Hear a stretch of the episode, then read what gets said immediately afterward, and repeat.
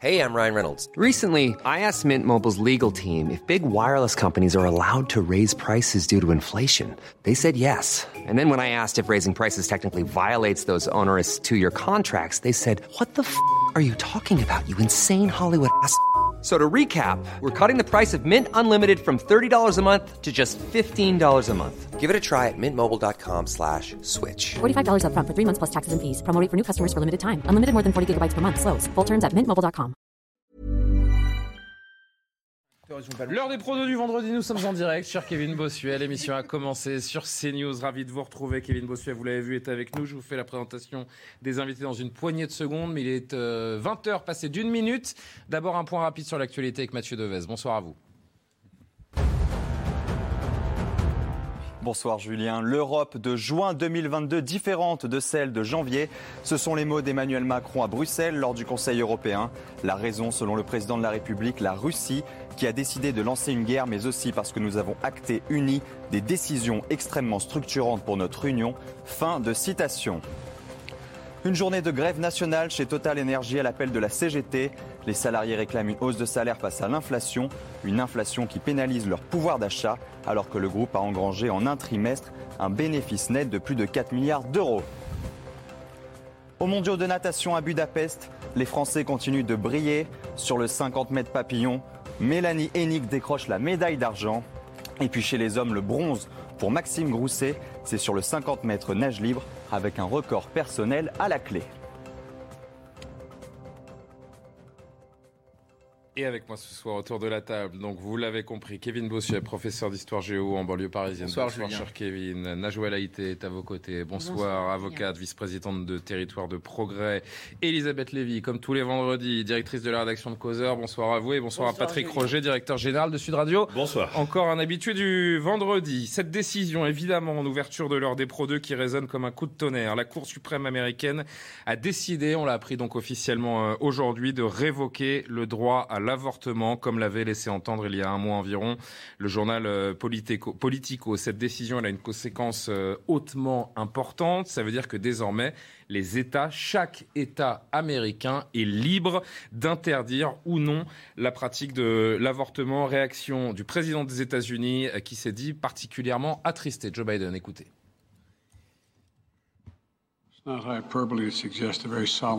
Aujourd'hui, nous vivons un moment peu solennel. Aujourd'hui, la Cour suprême des États-Unis a express- expressément privé les Américaines d'un droit.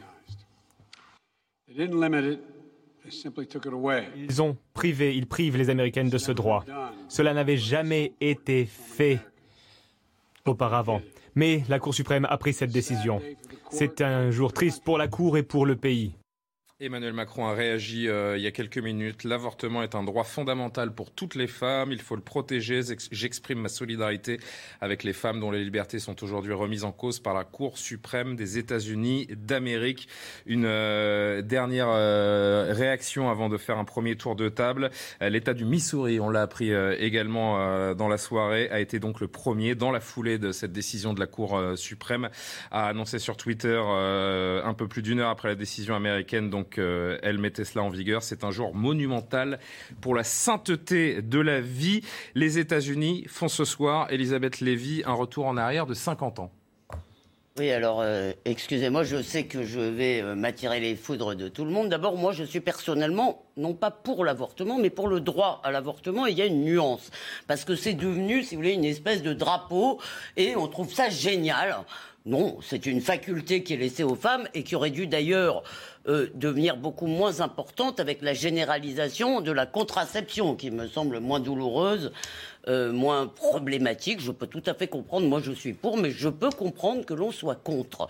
Je peux comprendre que des croyants soient contre. Et C'est pas la question du soir, Elisabeth. Pardon de vous Non, non, couper. mais la attendez. question, c'est pas de savoir si vous êtes pour ou si vous êtes Non, contre. la question je est de savoir si c'est préalable. autorisé Je ou dis ça pas. en préalable. Je dis, je suis parce que c'est devenu un drapeau et j'aimerais qu'on réfléchisse à pourquoi l'avortement parmi tous les droits, si vous voulez, euh, des femmes est devenu ce drapeau avec la peine de mort. Il y a deux questions qui sont interdites de discussion en quelque sorte et c'est pour ça que je vous dis que moi je peux comprendre qu'on soit contre. Je ne le suis pas moi, mais je peux comprendre qu'on soit contre.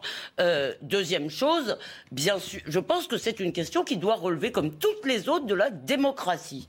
C'est-à-dire, euh, je suppose qu'il y a des élections dans le Missouri, ou alors si c'est un État totalitaire et fasciste, là c'est un autre problème. Je suppose qu'il y a des élections, et je suppose que les électeurs ont le droit de s'exprimer sur ce sujet.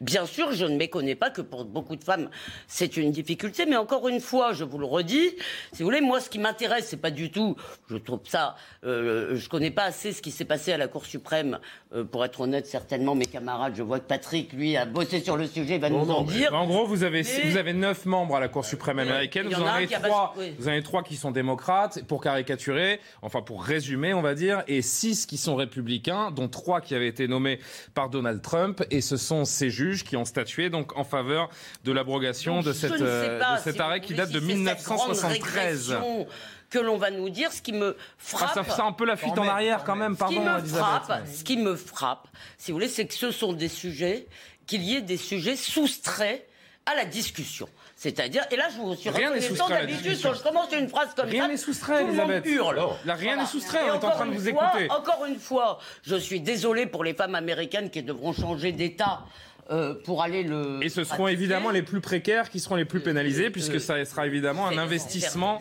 euh, d'autant plus important Euh, pour les, les femmes dans le plus grande difficulté. Certainement, mais encore une fois, je, je respecte aussi les croyances des autres. Voilà. Et c'est pour les questions difficiles qu'on doit faire cet effort. Barack Obama a réagi très rapidement également sur les réseaux sociaux. Lisez avec moi, aujourd'hui, la Cour suprême a non seulement renversé près de 50 ans de précédents historiques, elle laisse également au bon vouloir des politiciens et idéologues la décision la plus personnelle qui soit, s'attaquant ainsi aux libertés fondamentales de millions d'Américaines. Donald Trump, dans un tout autre registre, cite lapidairement C'est la volonté de Dieu, Kevin Bossuet.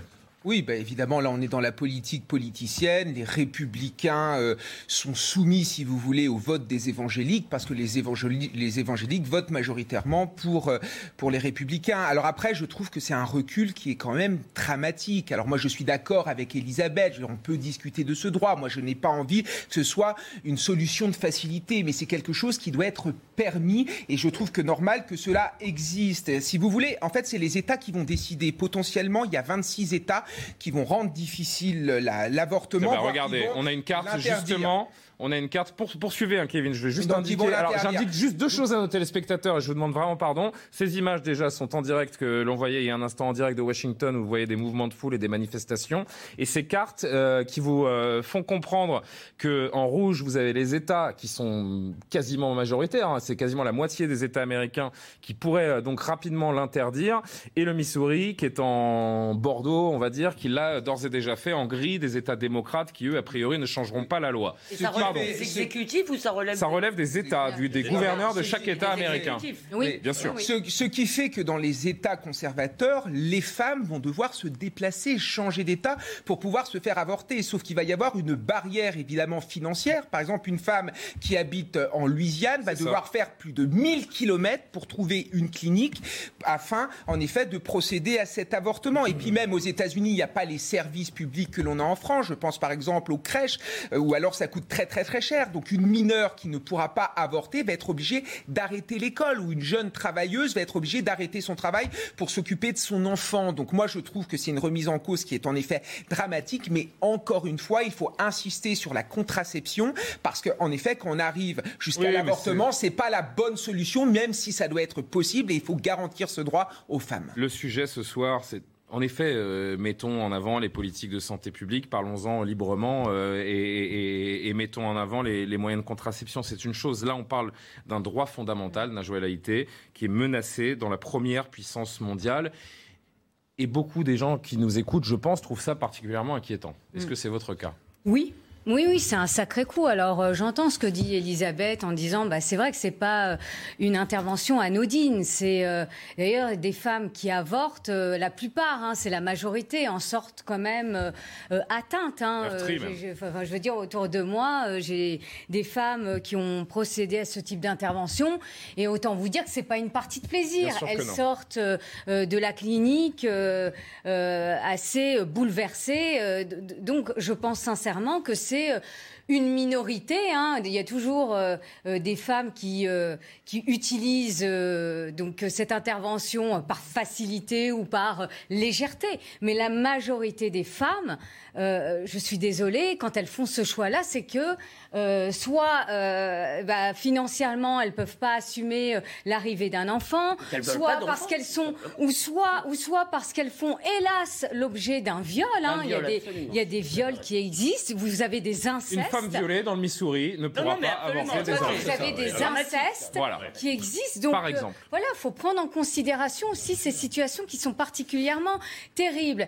Mais euh, j'aimerais ajouter que, hélas, euh, cette euh, actualité n'est pas surprenante. Parce que, comme vous le rappeliez, Donald Trump a nommé un tiers des juges de la Cour suprême qui sont particulièrement conservateur. Donc... Et un autre tiers avait préalablement été nommé par George W. Bush, ce qui fait qu'il y a six membres qui sont républicains conservateurs à, la Cour suprême ce américaine. C'est une surprise. Est-ce que tous les républicains sont contre l'avortement Franchement, je ne ah crois bah, pas. A priori, alors il faudrait qu'on ait le détail du vote à la, à la Cour suprême, mais a priori, euh, en tout cas dans, dans, cette Cour suprême, a priori, le vote a été majoritaire, sinon ça ne serait pas passé.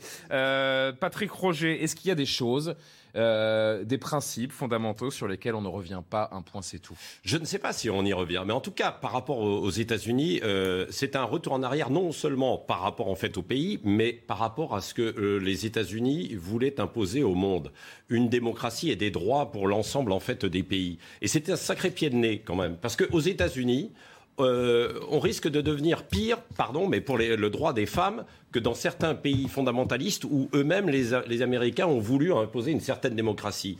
Euh, il, y a, beaucoup de pays, hein, je crois qu'il y a 70 ou 80% par exemple au Moyen-Orient ou en Afrique, encore de pays où le droit à l'avortement est restreint, voire interdit ou restreint. Euh, les États-Unis ont mené des politiques actives avec beaucoup d'autres pays pour qu'il y ait ce droit en fait à, l'avortement fondamental. C'était une avancée pour, euh, pour les femmes, pour toutes les raisons que vous avez explicitées. Et aujourd'hui, ce pays américain qui était porté effectivement euh, comme un pied, enfin, qui, portait en fait ces avancées en fait fondamentales, lui-même est en train de reculer en fait. Euh, moi, ça, et c'est assez. Et par rapport à des pays, euh, parce que c'est évidemment le religieux qui est derrière. Moi, c'est ça qui mm. m'effraie. Mm. C'est le religieux. Nous sommes dans des dans des pays où certes nous devons respecter en fait les croyances des uns et des autres. J'ai le sentiment qu'on est dans une régression. C'est pour ça que je euh. disais que par rapport au fondamentalisme, la religion ne doit pas mm. s'imposer en fait dans un pays. Or là, c'est avant tout une volonté religieuse qui s'impose. Même les pays les plus catholiques, comme l'Irlande ou l'Argentine récemment la Colombie avait fait un peu marche arrière. Certes, il y avait des, ah bah limites, mais, mais tout de même. On en dit encore un mot. Elisabeth, Elisabeth, je voudrais juste qu'on entende juste deux, trois témoignages d'Américains euh, qui manifestent à, Washington pour entendre leurs sentiments. J'ai l'impression que c'est un point historique où l'Amérique attaque le féminisme et les soins de santé. J'avais l'impression que ma fille devait le savoir ou commencer à le comprendre. J'ai été élevé par des féministes, donc c'est extrêmement bouleversant que les choses pour lesquelles elles se sont battues si durement puissent être rappelées. Je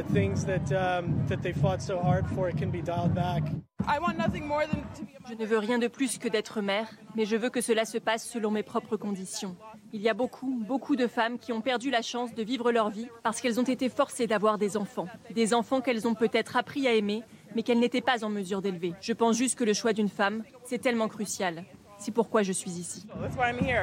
Et le pire, enfin le pire, ça dépend de quel point de vue on se place, mais c'est que ça pourrait aller encore plus loin parce que vous avez ces activistes pro-life, donc qui sont les plus fervents euh, anti-avortement, qui selon le Washington Post, donc nous disent qu'un groupe de sénateurs conservateurs travaille actuellement sur un projet de loi qui interdirait l'avortement dans tout le pays. Après six semaines de grossesse, ils se coordonnent avec de possibles candidats républicains à la présidentielle de 2024. Ce que je comprends, c'est qu'on est sur une boîte de Pandore, que ça peut aller. Il y a aussi une loi par exemple, euh, un arrêt comme ça qui date de plusieurs décennies aux États-Unis pour euh, évidemment donner droit à l'homosexualité, pourquoi pas dans quelques années interdire l'homosexualité aux États-Unis C'est le chemin, c'est le chemin que ce que ce pays est en train de prendre. D'abord, on peut effectivement euh, déplorer en y assistant. Nous ne sommes pas américains, on peut tout à fait déplorer ce que devient la société américaine, parce que je ne crois pas que la Cour suprême soit, si vous voulez, totalement détachée des évolutions de la société américaine. Je voulais rebondir un tout petit peu, si je peux, ce que ce qu'a dit Najwa. Ce qui est intéressant, en fait, c'est que ce que vous avez dit, va vous valoir ou vous aurez valu les foudres des féministes. Pourquoi? Parce que il y a quelques années, j'avais été très frappée par cela. Arte, chaîne tout à fait euh, progressiste, avait diffusé un documentaire dans lequel des femmes parlaient de leurs souffrances liées à l'avortement. Et les féministes étaient déchaînées. Et c'est ça que je veux vous dire. C'est-à-dire que ce qu'on essaye, moi je suis, encore une fois, si on devait, euh, euh, si quelqu'un voulait s'y attaquer en France, je le combattrais. En revanche, j'ai été très choqué quand les députés ont voulu étendre le délai Oui, jusqu'à quasiment la naissance. Et si vous voulez, d'un côté, il faut se battre contre les gens qui veulent enlever ce droit, mais d'un autre côté, je crois qu'on n'a pas aucune raison d'accepter sa banalisation. C'est pas la question. Non, mais si, c'est aussi la question. Non, mais c'est intéressant de l'entendre et d'en discuter. C'est nous intéressant en effet. nous. Vous avez raison, ça alimente le débat. Mais là, on est vraiment sur, euh, Mais sur, l'Amérique, chose de très précis, sur une Amérique vous, qui nous effraie. c'est pas le seul- 20h15, 20h16 même. Mathieu Devez, bien sûr. C'est la Bible. Toujours. Plainte a été déposée contre elle. La secrétaire d'État au développement, Chrysoula Zakharopoulou, juge inacceptable et révoltante les accusations de viol la visant. Cette gynécologue de 46 ans est accusée par plusieurs anciennes patientes de viol et violences gynécologiques. L'inflation devrait atteindre en moyenne 5,5% en 2022, du jamais vu depuis 1985. Une flambée qui va peser sur l'économie avec une croissance attendue à 2,3% en 2022. Un coup dur annoncé pour le pouvoir d'achat des ménages en dépit des mesures de soutien public en place ou annoncées.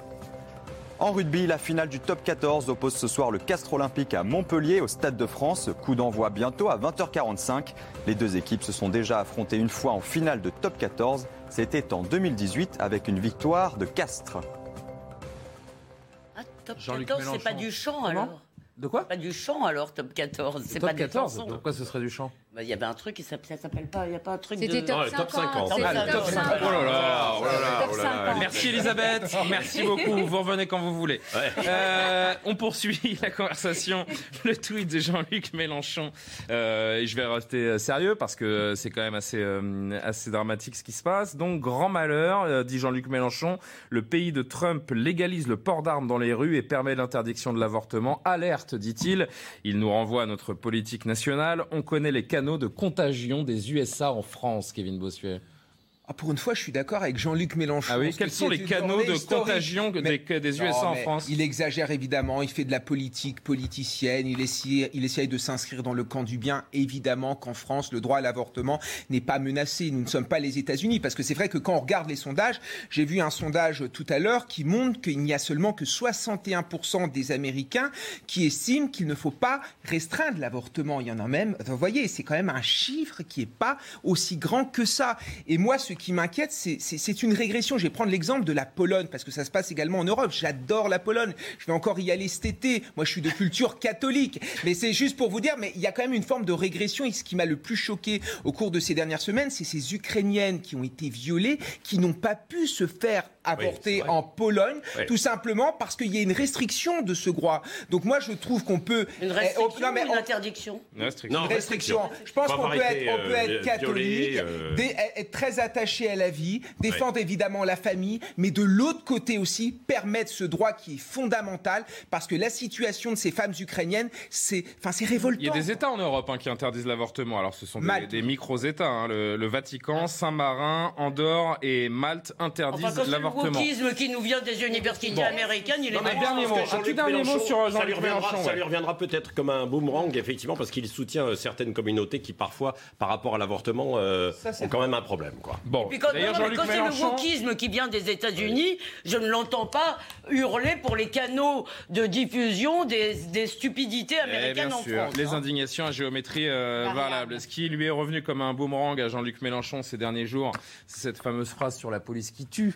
Eh bien, ça m'offre une euh, transition puisque le deuxième plus jeune député de l'histoire de l'Assemblée nationale, Louis Boyard, euh, vous découvrez peut-être euh, ces derniers jours son fort, visage, son visage et son nom. Oui, il est très fort, Boyard. Euh, il reprend à son compte. Bravo encore, Elisabeth. Vous êtes en forme ce soir. Ouais. Dites-moi entre le top 50 et Fort Ouais, Boyard. ouais, ouais, hein. Waouh Euh, Il reprend à son compte les propos de Jean-Luc Mélenchon sur la police qui tue. L'élu euh, NUPES LFI du Val-de-Marne était chez nos confrères d'RMC. Écoutez tout à l'heure. Sur cette question-là, euh, il y avait eu même eu un débat juste avant, il me semble, le premier tour des élections législatives, où euh, Mélenchon avait dit la police tue. Et euh, c'est un fait que la police tue. La question, c'est de savoir si elle a le droit ou pas de tuer. Et moi, je pense que euh, dans l'affaire Adama, la police n'avait pas le droit de tuer.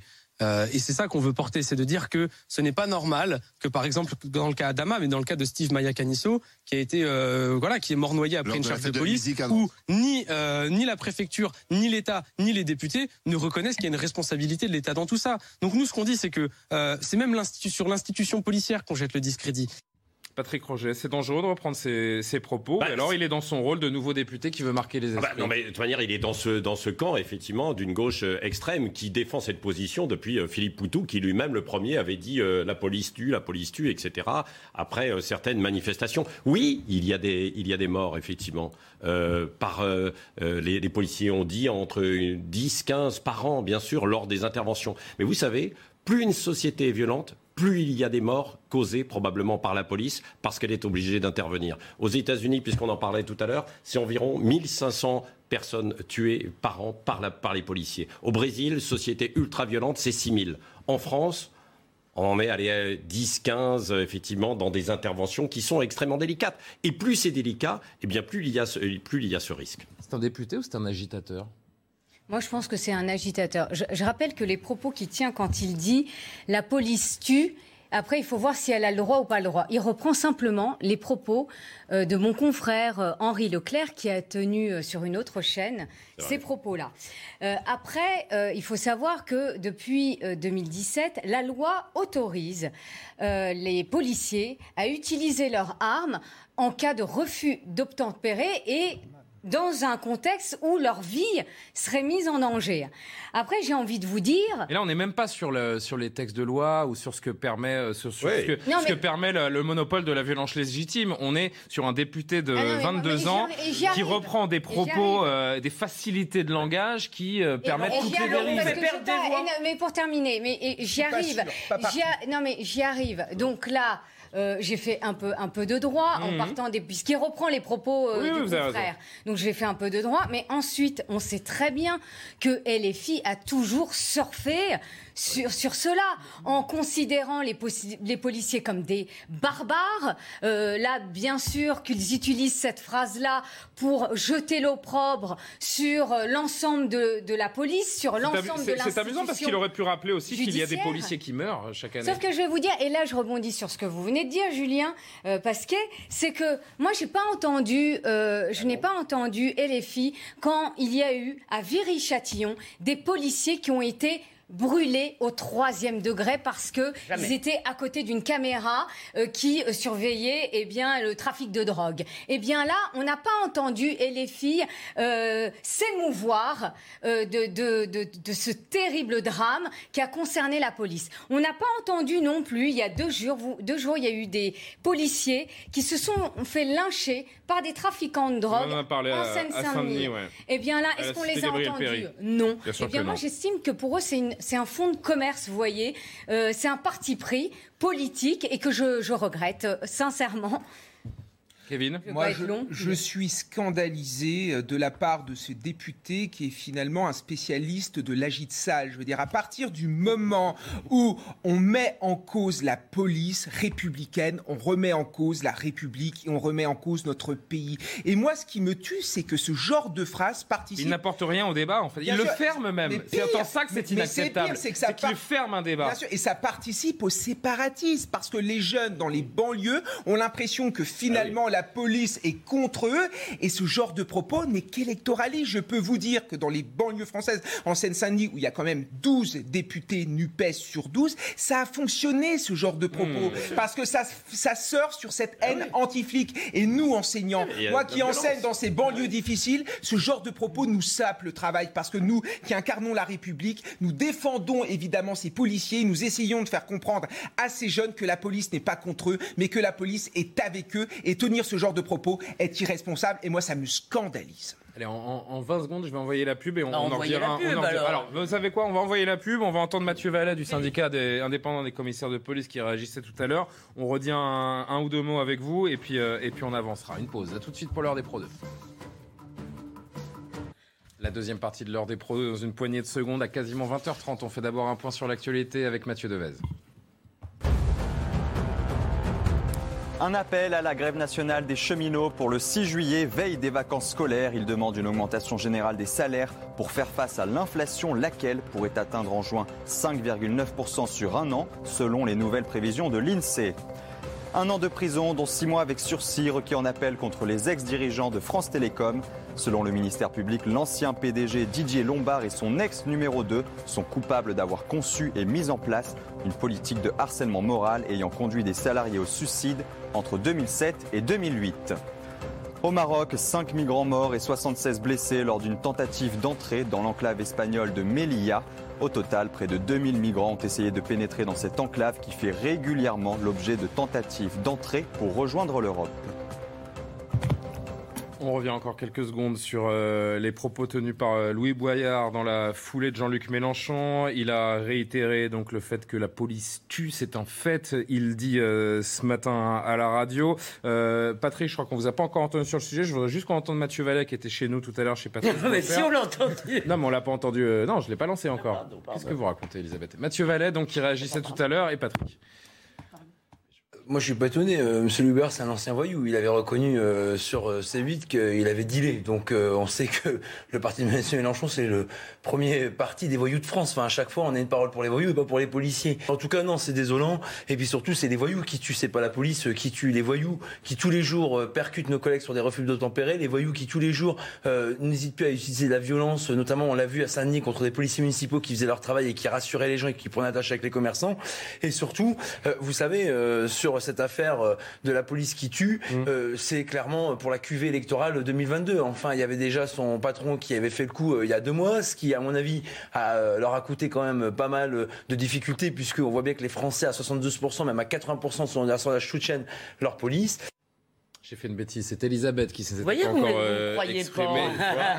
Faire de la police les ennemis des citoyens. Voilà. Non, mais d'abord, c'est pour ça que je souscris à peu près à tout ce que. Puis Boyard, quand il aura un problème, je suis sûr qu'il fera le 17 comme tout le monde. Hein. Euh, je suis, je, a priori. Je souscris évidemment à tout ce qu'ont dit mes excellents camarades. J'ai juste peut-être une nuance à introduire euh, par rapport à ce qu'a dit Kevin, c'est-à-dire je ne suis pas du tout convaincu que ces propos de Jean-Luc Mélenchon euh, les servi partout. Je ne crois hmm. pas parce que parce que euh, évidemment, évidemment, les gens dans ce pays, euh, les sondages nous le disent euh, tout le temps, les gens dans ce pays veulent de l'ordre, ils respectent euh, la police. Patrick a donné des chiffres tout à l'heure qui étaient intéressants parce qu'on voit que, évidemment, ça arrive, mais c'est quand même rarissime par rapport au nombre d'interventions de la police et c'est pratiquement dans 100% ah, Vous avez entre 20 et 25 000 refus d'obtempérer par an. C'est ce que j'allais vous dire.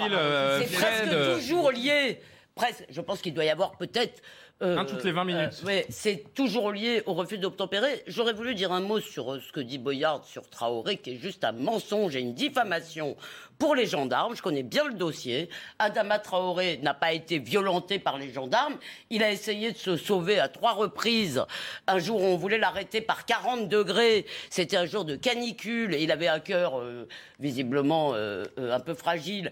Et il ne serait pas mort s'il n'avait pas essayé de se sauver. Il n'a pas. un sujet sensible. Non, non, non, je l'assume pas. Non, non, je connais bien le dossier. on peut pas tout dire sur cette question, qui est en instance également. Il y a des, euh, il y a des, euh, il y a des plaintes en cours. Donc on... bidons, tout ce que vous voulez, et un comité à, Adama Traoré qui fait beaucoup de bruit, mais c'est pour ça. Eux ils disent toute la journée que la police a tué euh, Adama Traoré, donc moi je le dis haut et fort, les gendarmes n'ont pas tué Adama Traoré. Et vos propos vous appartiennent. on peut, on peut qu'on pose la question et qu'un député qui plus est pose la question de la, violence légitime dans notre nation, des règles qui la régissent, de la loi. Est-ce qu'il faut la réglementer euh, plus, moins? C'est une chose. Mais dire que la police tue, c'en est une autre. C'est pas ce qu'il a dit. bien sûr. Non mais je dis quoi Je veux dire, il n'y a pas de tabou sur la violence légitime qui peut être discuté. C'est juste que c'est de, de, tenir des propos comme celui-là. Avec ce que je disais tout à l'heure, c'est-à-dire que plus notre, plus une société société est violente, plus il y a des interventions, plus c'est dans un climat difficile. et comme les policiers vous le disent, la police ne fait plus peur aujourd'hui. Euh, et, c'est pour ça que ça a quand même de l'écho auprès de certains dans la population. il n'y a jamais un policier euh, qui sort son arme pour le plaisir. Hein. Non, non, non. C'est important et de le dire. Elle ne fait plus peur. Comme il y a aussi ce discours la police tue, eh bien ces jeunes parfois qui peuvent être confrontés à dans des situations etc. Euh, peuvent aller en fait plus loin et résultat une de la panique en fait de l'autre côté, des- de la part des policiers, ce qui est assez terrible. Ce qui s'est produit récemment à Paris, que ce soit sur le Pont Neuf ou dans le 18e Et Lou arrondissement. Bayard, il a son petit, euh, Bien son, petit Marocain au Palais Bourbon, mais on rappelle aussi que pendant une intervention, la décision, elle se prend en une fraction de Ah, seconde. c'est facile de juger a Louis posteriori Boyard, aussi. quand même, c'est assez euh, particulier parce que c'est vrai, nous en parlions euh, tout à l'heure ensemble. Il a 22 ans, c'est un jeune député euh, qui arrive. Et on le félicite d'être député euh, de Il la a nation, battu- il n'y a il aucun a battu problème. hein. L'un des hommes forts de la potentiel Ouais. de la Macronie, Laurent Saint-Martin, qui aurait pu être ministre du budget. Enfin, c'est quand même assez incroyable, quoi. Parlons d'Emmanuel Macron. Ça fait deux fois que vous m'offrez une transition euh, Oui. passe décisive. Non, euh, vraiment, c'est sympa. hein. votre euh, petit. Ah ouais, c'est un petit duo qui Bravo, fonctionne. hein, euh. Emmanuel Macron rattrapé par les législatives. Le chef de l'État qui, euh, vous le savez certainement, est en plein marathon diplomatique hein, en ce moment. Hier et aujourd'hui, c'était sommet européen. Il va se rendre euh, au G7 en Allemagne. Il va enchaîner sur celui de l'OTAN à Madrid jusqu'à jeudi prochain. De Bruxelles à Paris, en tout cas, il y a un, un leitmotiv, c'est construire, bâtir. D'après le président, ça marche au niveau européen. Donc pourquoi pas en France, Macron, Emmanuel Macron ou l'art du compromis? Écoutez. C'est nouveau. considérer que euh, notre Europe doit être une Europe démocratique et forte et, et- et déplorer le, fait que euh, la plupart des gouvernements et des parlements reflètent la vitalité démocratique de nos pays. Et il a pu m'arriver qu'on me reproche d'avoir trop de pouvoir euh, parce que des majorités trop claires. Euh, la France est dans une situation parlementaire qu'elle a connue euh, d'ailleurs en 1988, peu de choses de différence, mais elle est surtout affreusement banale au niveau européen. Sur l'ensemble des États membres, il y en a une vingtaine qui ont des gouvernements de coalition, certains avec 5, 6, 7 partenaires, ou d'autres qui agissent en gouvernement minoritaire. Donc je ne crois pas une seule seconde. La question qui nous est posée à tous, dirigeants européens, dans des pays, on le voit bien, où les divergences montent, parfois les extrêmes montent, ce qu'on a vu aussi dans notre pays, ben, c'est de bâtir des compromis pour pouvoir convaincre tout le monde, en tout cas le maximum, obtenir des majorités constructives. Je peux révéler ce que vous avez dit en off euh, quand on a entendu le chef de l'État ou pas Oui, vous pouvez. Najwa Laïté, quel baratin, disait Elisabeth Lévy pendant qu'on écoutait le chef de l'État. À propos de ce qu'il disait sur l'Europe. À propos de ce qu'il disait sur l'Europe. sur l'Europe, Najwa je le précise une- encore une fois à nos téléspectateurs, vous représentez l'aile gauche de la Macronie, un territoire de, de progrès. C'est pour ça Tout que je me tourne vers vous en particulier. Donc, euh, vous comprendrez que je ne partage pas. Il est dans la carabistouille, euh, le chef de l'État. Oui. Voilà. La Donc- France sait bâtir des compromis, elle en fait à Bruxelles, mais à Paris, on cherche encore. Non, mais moi, je vais vous dire, vous avez un président de la République qui dédramatise les choses. D'ailleurs, qui avoue qu'on est passé d'un régime présidentiel absolu à un régime C'est vrai, il le dit. parlementaire. Il le dit. On m'a reproché Et- d'avoir trop de pouvoir. Et d'ailleurs, il le rappelle même que euh, cette mandature dépendra de ce que les groupes parlementaires et les formations politiques euh, feront. C'est il l'habileté des derniers jours, de renvoyer les oppositions euh, face à leurs responsabilités. Dans 15 jours, il va nous dire c'est ce qu'il voulait? Voilà. Je pense. Qu'il avait tout prévu. Je ne suis pas dans la tête d'Emmanuel Macron, mais en tous les cas, euh, là, il y a une situation. Et donc, euh, moi, je comprends que le président de la République, pour éviter, bien sûr que les débats au sein du Parlement sont salutaires. D'ailleurs, ça me manquait, euh, je vous le dis. Euh, mais il s'agit d'éviter Ah oui la Ah non, paralysie du Parlement. C'est très bien de dire ce qu'il veut. Non, mais en revanche, euh, ça serait bien de nous dire comment. Comment il va faire. Eh ben, c'est pour mais ça qu'il a rencontré, je... termine là-dessus, c'est pour ça qu'il a rencontré les différents chefs de parti euh, Mhm. pour trouver. Ah bah, apparemment, c'était constructif, Est-ce hein. que sur certains textes, il y aura Ça s'est des bien renforts, passé, hein, j'ai cru des renforts, et je terminerai par là, des renforts de, de droite ou de gauche concernant certains textes, et je pense qu'on va par là, enfin je suis pas dans le secret des dieux, mais au regard des... La de- godille. Voilà, on, on irait plutôt euh, vers ça. Et, et franchement, je vois mal euh, des groupes, euh, des groupes politiques et parlementaires euh, d'opposition s'opposer à un projet de loi concernant le pouvoir d'achat. Alors, Patrick, non, mais- Gilles- alors, Bah, Patrick si. Roger, peut-être. Euh, pa- Patrick, qui est évidemment le nez dans la, dans la politique 24 heures sur 24. Euh, je me souviens du, euh, du discours après sa réélection euh, sur le fameux changement de méthode. Je ne suis pas un président réélu, je suis un nouveau président. Mais rien ne change, en fait, parce que le chef de l'État, il reste à la manœuvre. Il gère tout tout seul. On a vu mercredi l'allocution. Il n'a pas cité une demi-seconde sa première ministre. Emmanuel Macron est égal à lui-même. Oui, mais je pense que euh, ne change pas de méthode, mais en revanche, euh, sans perdre pied, quand même, il a été déstabilisé. Il ne le montre pas. Il essaie de ne pas le montrer. Et son, ces huit minutes de l'autre jour étaient, à mon sens, euh, euh, illustraient pleinement ça. C'est-à-dire qu'il n'a pas cité la, la, première ministre parce que il ne voulait. Le premier ministre. Il, la, la, C'était oui. une fonction. Non, mais le, voilà, c'est la fonction. Bon, il, il- Elle se fait appeler la première ministre, Non, parce donc on va respecter son il, choix. il voulait garder le cap lui-même, montrer que c'est lui qui tenait la barre, et quand il le montre à ce point-là, c'est qu'il ne la tient pas bien, et que lui-même est un peu perdu. Je le pense, très honnêtement, et qu'il n'y a pas une, il n'a pas une stratégie aussi claire face à ça, parce qu'il ne pensait pas avoir euh, des oppositions aussi fortes de, de chaque côté. Moi, je pense que ma voisine confond euh, dédramatisation et déresponsabilisation. La vérité, c'est que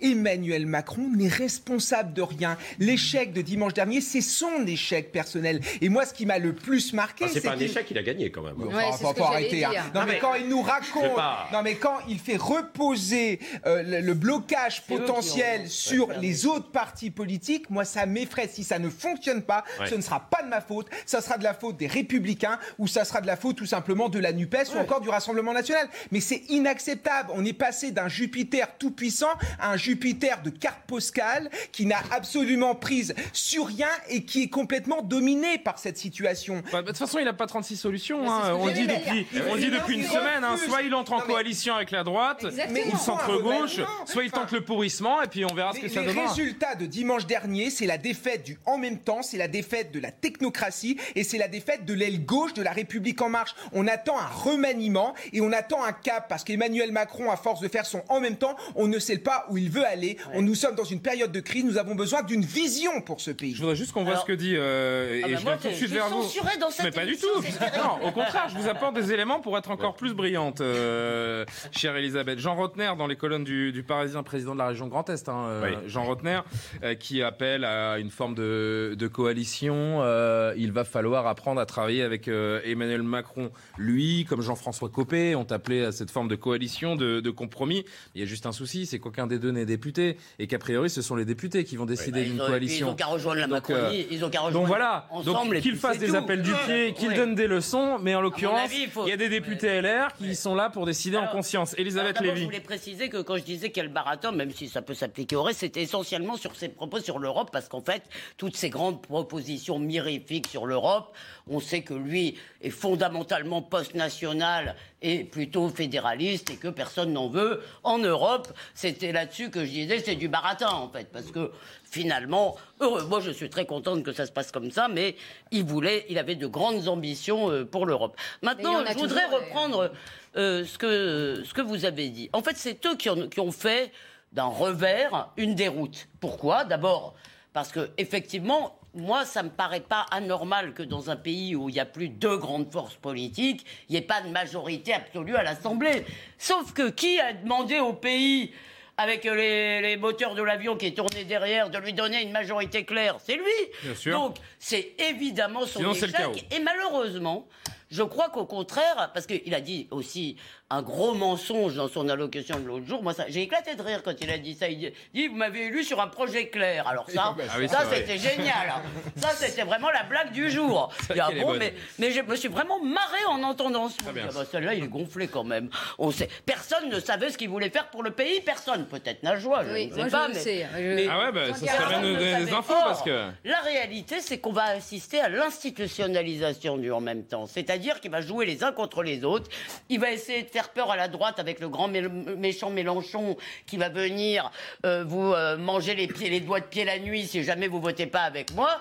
Et il va euh, invoquer la réaction euh, qui arrive si les mélenchonistes euh, essayent de le faire tomber. En réalité, il a eu- il n'a pas de majorité contre lui. C'est pour ça que ça n'est pas, il n'y a pas de majorité absolue. Oui. Donc, euh, c'est quand même le premier parti de l'Assemblée. Il a des cartes en main et il n'est pas complètement. acte. Tant qu'il n'y a pas des partis qui sont prêts à s'unir, je finis cette phrase, pour faire tomber le gouvernement, à mon avis, il peut très bien s'en sortir, mais on a l'impression qu'il a perdu la niaque. Un petit peu, ouais.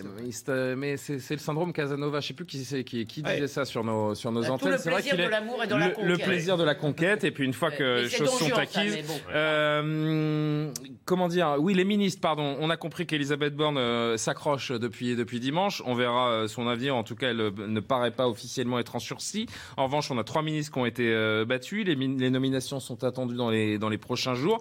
Il va falloir bien choisir là, parce que les erreurs de casting, elles commencent à être euh, nombreuses dans ce nouveau gouvernement. Finalement, le principal problème, je pense, d'Emmanuel Macron aujourd'hui, indépendamment de, de l'Assemblée et de ce que l'on vient de dire, où il a quand même une majorité qui est relative. Il n'a pas pour faire passer tous ses textes, mais on verra, il peut trouver des alliances de circonstances. Et c'est euh, ce qu'il essaiera de faire. Comme le disait très justement Elisabeth, en renvoyant un jour la responsabilité, boum, à droite, de l'autre côté, boum, à gauche, etc., d'aller chercher en les plus centristes de...